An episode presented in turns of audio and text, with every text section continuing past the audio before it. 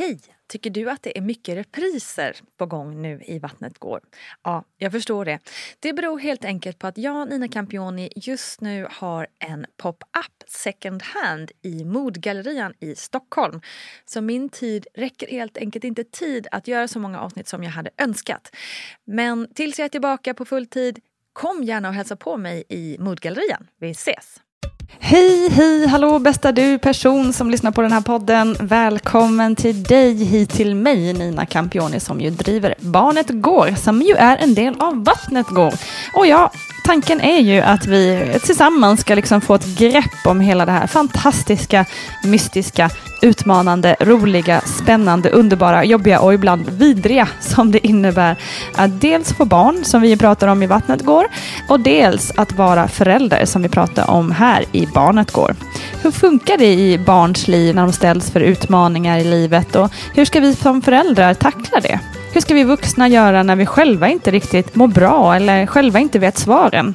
Allt sånt grubblar vi över tillsammans här. Och sen det bästa, vi får hjälp, experthjälp på traven av beteendevetaren Paulina Gunnardo som ju forskar på barns utveckling och skriver massor av matnyttigt kring detta ämne på hennes sajt Ditt barn och du. Missa inte det. Men över till veckans gäst och ämne. Du har hört Sara Johansson, hoppas jag, berätta i Vattnet går om den tuffa tiden efter förlossningen då hon drabbades av en förlossningspsykos som blev så pass allvarlig att hon till slut blev inlagd. Och vad gör det med anknytningen till sitt nyfödda barn och hur känns det att komma ur en sån psykos och sen försöka ställa allt till rätta? Om det berättar Sara om nu.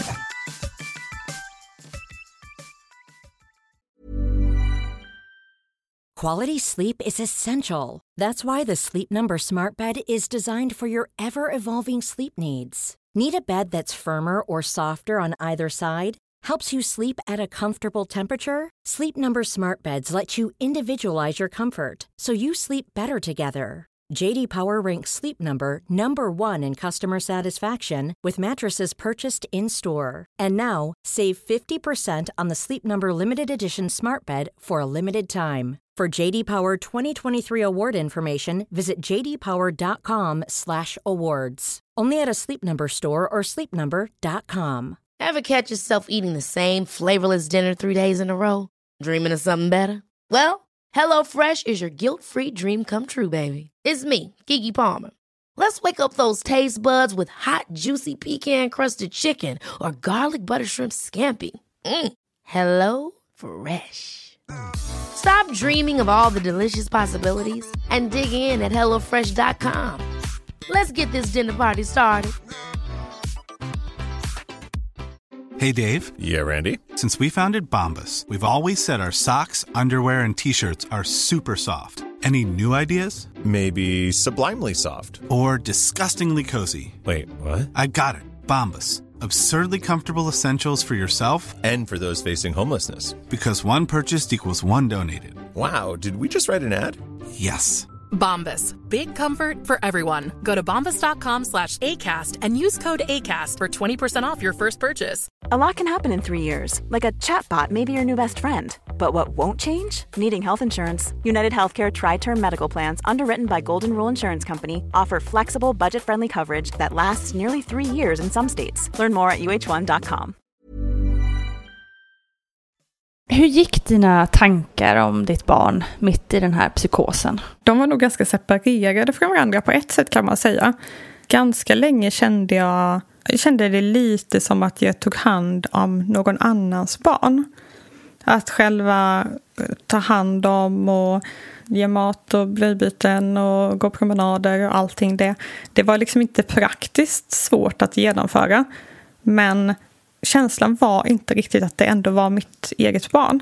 Så det var väl på så vis eh, ja, svårt, att, eh, svårt att riktigt förstå. Ja, men vi är många som liksom upplever svårigheter med anknytning så där i början och, och då är liksom helt utan en psykos så som det var för dig.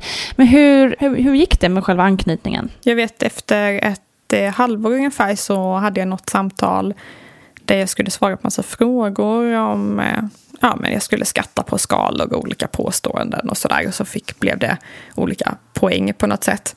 Och då vet jag att jag fick eh, någon väldigt eh, hög risk för att anknytningen var påverkad åt det negativa hållet om man säger så. Och sen gjorde jag samma sak nu, eh, det var bara någon månad sedan. Och då var det helt, såg det helt annorlunda ut. Så att jag tror att det här första halvåret eh, när jag var sjukskriven och jag åt mediciner och när jag inte alls mådde bra så eh, då var det nog väldigt svårt att påbörja någon eh, riktig anknytningsprocess om man säger så. Utan det var mer att ta sig igenom dagen och sköta de praktiska sakerna som behövde göras men känslan var inte riktigt där om man säger så.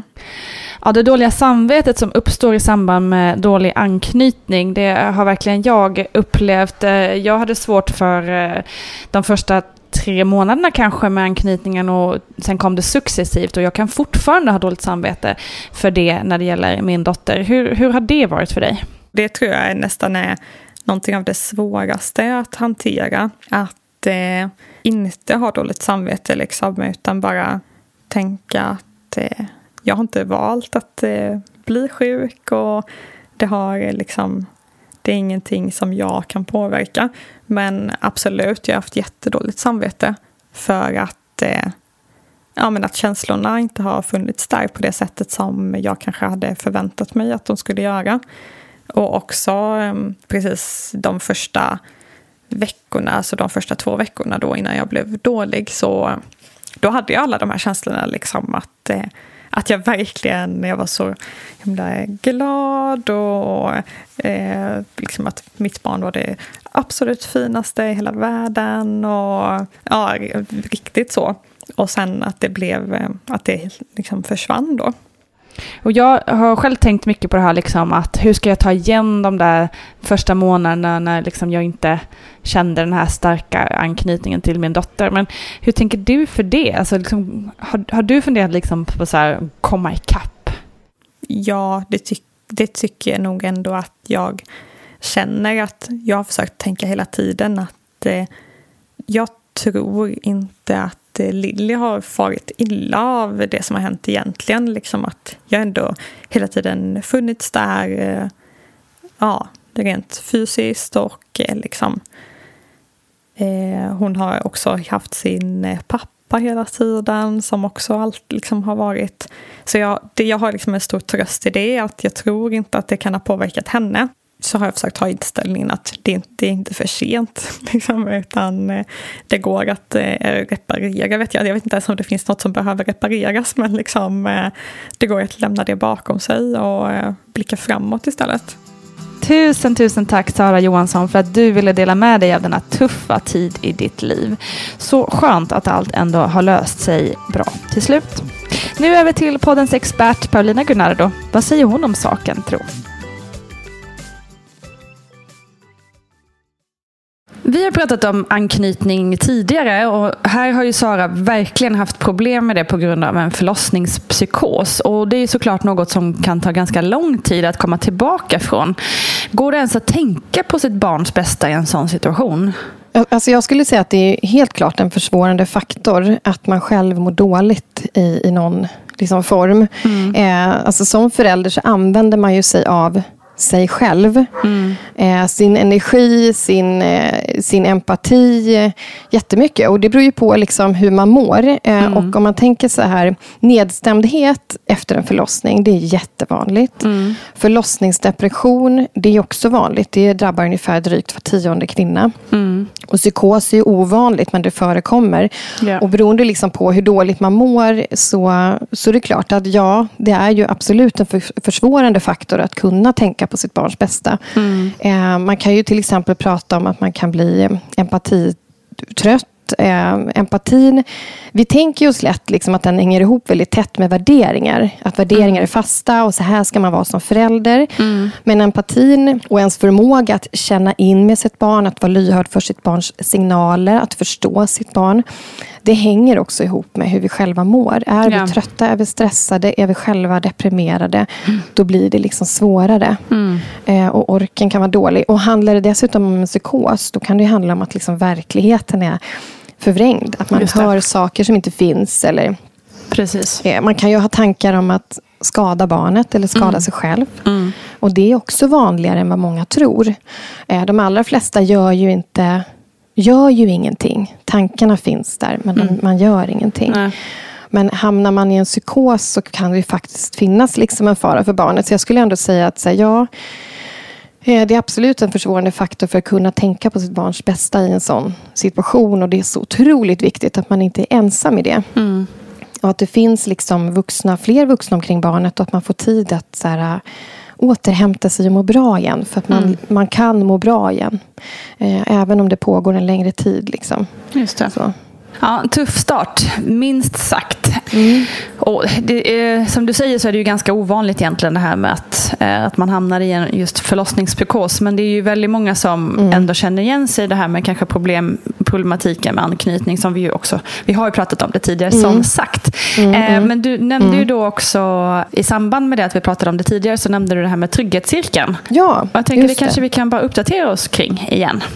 Ja, om man tänker sig då, den här det heter ju trygghetscirkeln. Och så tänker man sig att man har en cirkel. Och i botten så finns det som kallas för en trygg bas. Och det är att man får en liksom trygg anknytning med sig.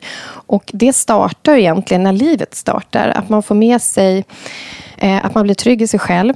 Eh, och när när man känner någonting eh, väldigt starkt, någonting väldigt jobbigt, som när man är liten, så uttrycker man det ofta med eh, skrik eller gråt. Liksom. Mm. Och då är ju tanken att det ska vara någon som är lyhörd för barnets signaler och svarar på barnets signaler på ett bra sätt. För att en bebis kan ju skrika för att den är hungrig, Eh, för att den vill ha närhet, för att den vill komma upp, för att den är övertrött, för att den har ont. Och då gäller det ju liksom som förälder att, att eh, ta reda på mm. och var, varför är mitt barn ledset. Mm. Och så märker barnet liksom att det finns en förälder som liksom försöker ta reda på det här.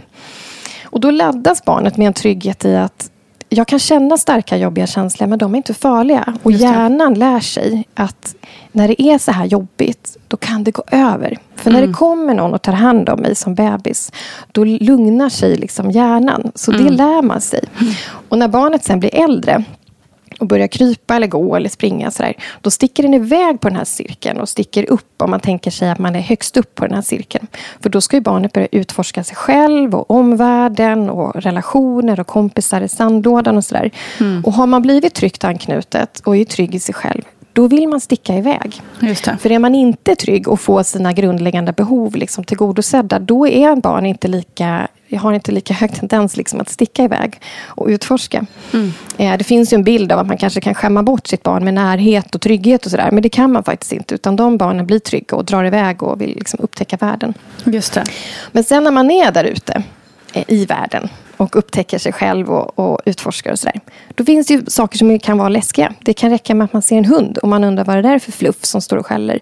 Eller det kommer en, liksom, en dundrande sopbil. Liksom. Mm. Och då blir man ju som barn lite rädd och då är tanken att barnet ska ge sig tillbaka på cirkeln och fortsätter på den här cirkeln och kommer ner igen till botten där den här trygga basen var. Och då kallar man det för att man som förälder också är en säker hamn att återvända till. Just det.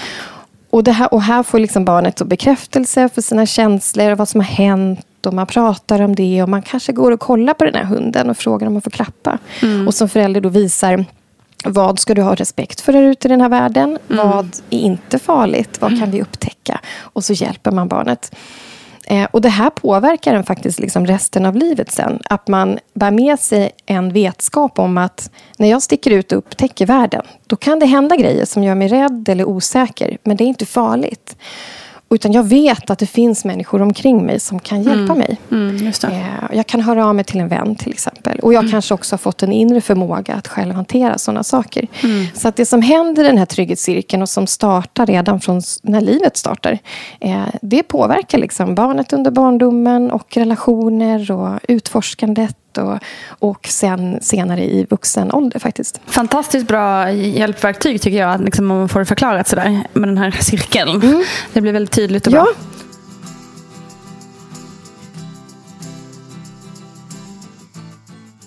Något som vi också pratar mycket om i den här podden är ju att eftervården för mödrar i det här landet är lite sisådär. Eh, och du var ju inne mm. på det här innan i, ja, i första frågan, men hur viktigt är eh, liksom mammans välmående för en bra utveckling för barnet så att säga? Det är ändå viktigt att att man mår bra. För som mm. vi sa precis här så använder man ju sig av sig själv. Och det är så viktigt att få fångas upp av vården. Mm. Generellt sett kan vi ändå säga att det finns mycket som fungerar bra. Det finns eh, liksom, ja, men vi har ändå MVC och BVC och sådär. Mm. Men det finns också mycket att önska. Det är många mm. mammor som vittnar om hur de slussas runt eller inte blir tagna på allvar. Mm. Och även om vi får frågan är det inte säkert att förtroendet finns heller för Nej. att våga öppna sig. Just det. Eh, det liksom krävs ju någonstans också från båda håll att, vi, att det skapas ett förtroende och att man tar bort tabut. För att det, vi har en sån en sån bild av liksom moderskapet. Så nu blir vi mm. mamma, nu ska mm. allting vara fantastiskt. Jag ska minsann klara det här. Jag ska inte få psykbryt. Jag ska inte vara nedstämd när man ska vara tacksam över att det kommit ett liv. Mm. Och så är det väldigt många mammor som försöker hålla upp en fasad. Ja. Även när man sitter på BVC mm. och någon frågar hur man mm. mår. Ja, visst. Eh, så att, och där tror jag också man har mycket på att jobba på liksom från vårdens sida. Att faktiskt eh, ja, men se till att det finns utrymme för samtal. Att det finns utrymme för att gå lite djupare och fråga. Och även fånga upp papporna. Mm. Eh, för de fångas faktiskt inte upp riktigt så Nej. pass bra som de skulle behöva det stämmer fångas upp. Pappor kan också drabbas av depression och nedstämdhet. Verkligen. Eh. Det finns som sagt mycket att göra där, helt klart. Framförallt kring det mentala, tänker jag. Mm. Tack för det bästa Paulina Gunnardo. Som sagt, du hittar mer av hennes texter och hjälpredskap på sajten Ditt barn och du. Hörni, det här var allt för denna gång. Ni får mer än gärna föreslå ämnen för den här podden framåt. Vad är du sugen på att höra mer om? Du kan också skicka frågor direkt till Paulina. För hyfsat ofta har vi också frågepodd med alla era frågor direkt till henne. Glöm inte mammagruppen på Facebook. Vi ses där. Imorgon kommer bloggen och då ska vi packa förlossningsväskan. Kram på er!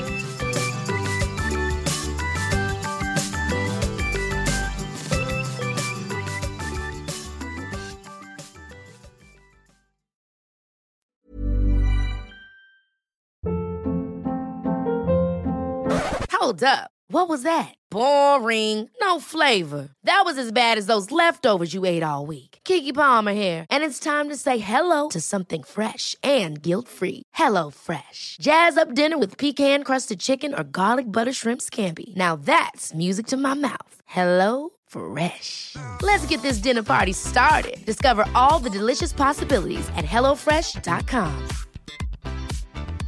Hi, I'm Daniel, founder of Pretty Litter. Did you know cats tend to hide symptoms of sickness and pain? I learned this the hard way after losing my cat, Gingy. So I created Pretty Litter, a health monitoring litter that helps detect early signs of illness by changing colors, saving you money and potentially your cat's life. Pretty Litter is veterinarian developed, and it's the easiest way to keep tabs on your fur baby's health right at home. Go to prettylitter.com and use code ACAST for 20% off your first order and a free cat toy. Terms and conditions apply. See site for details.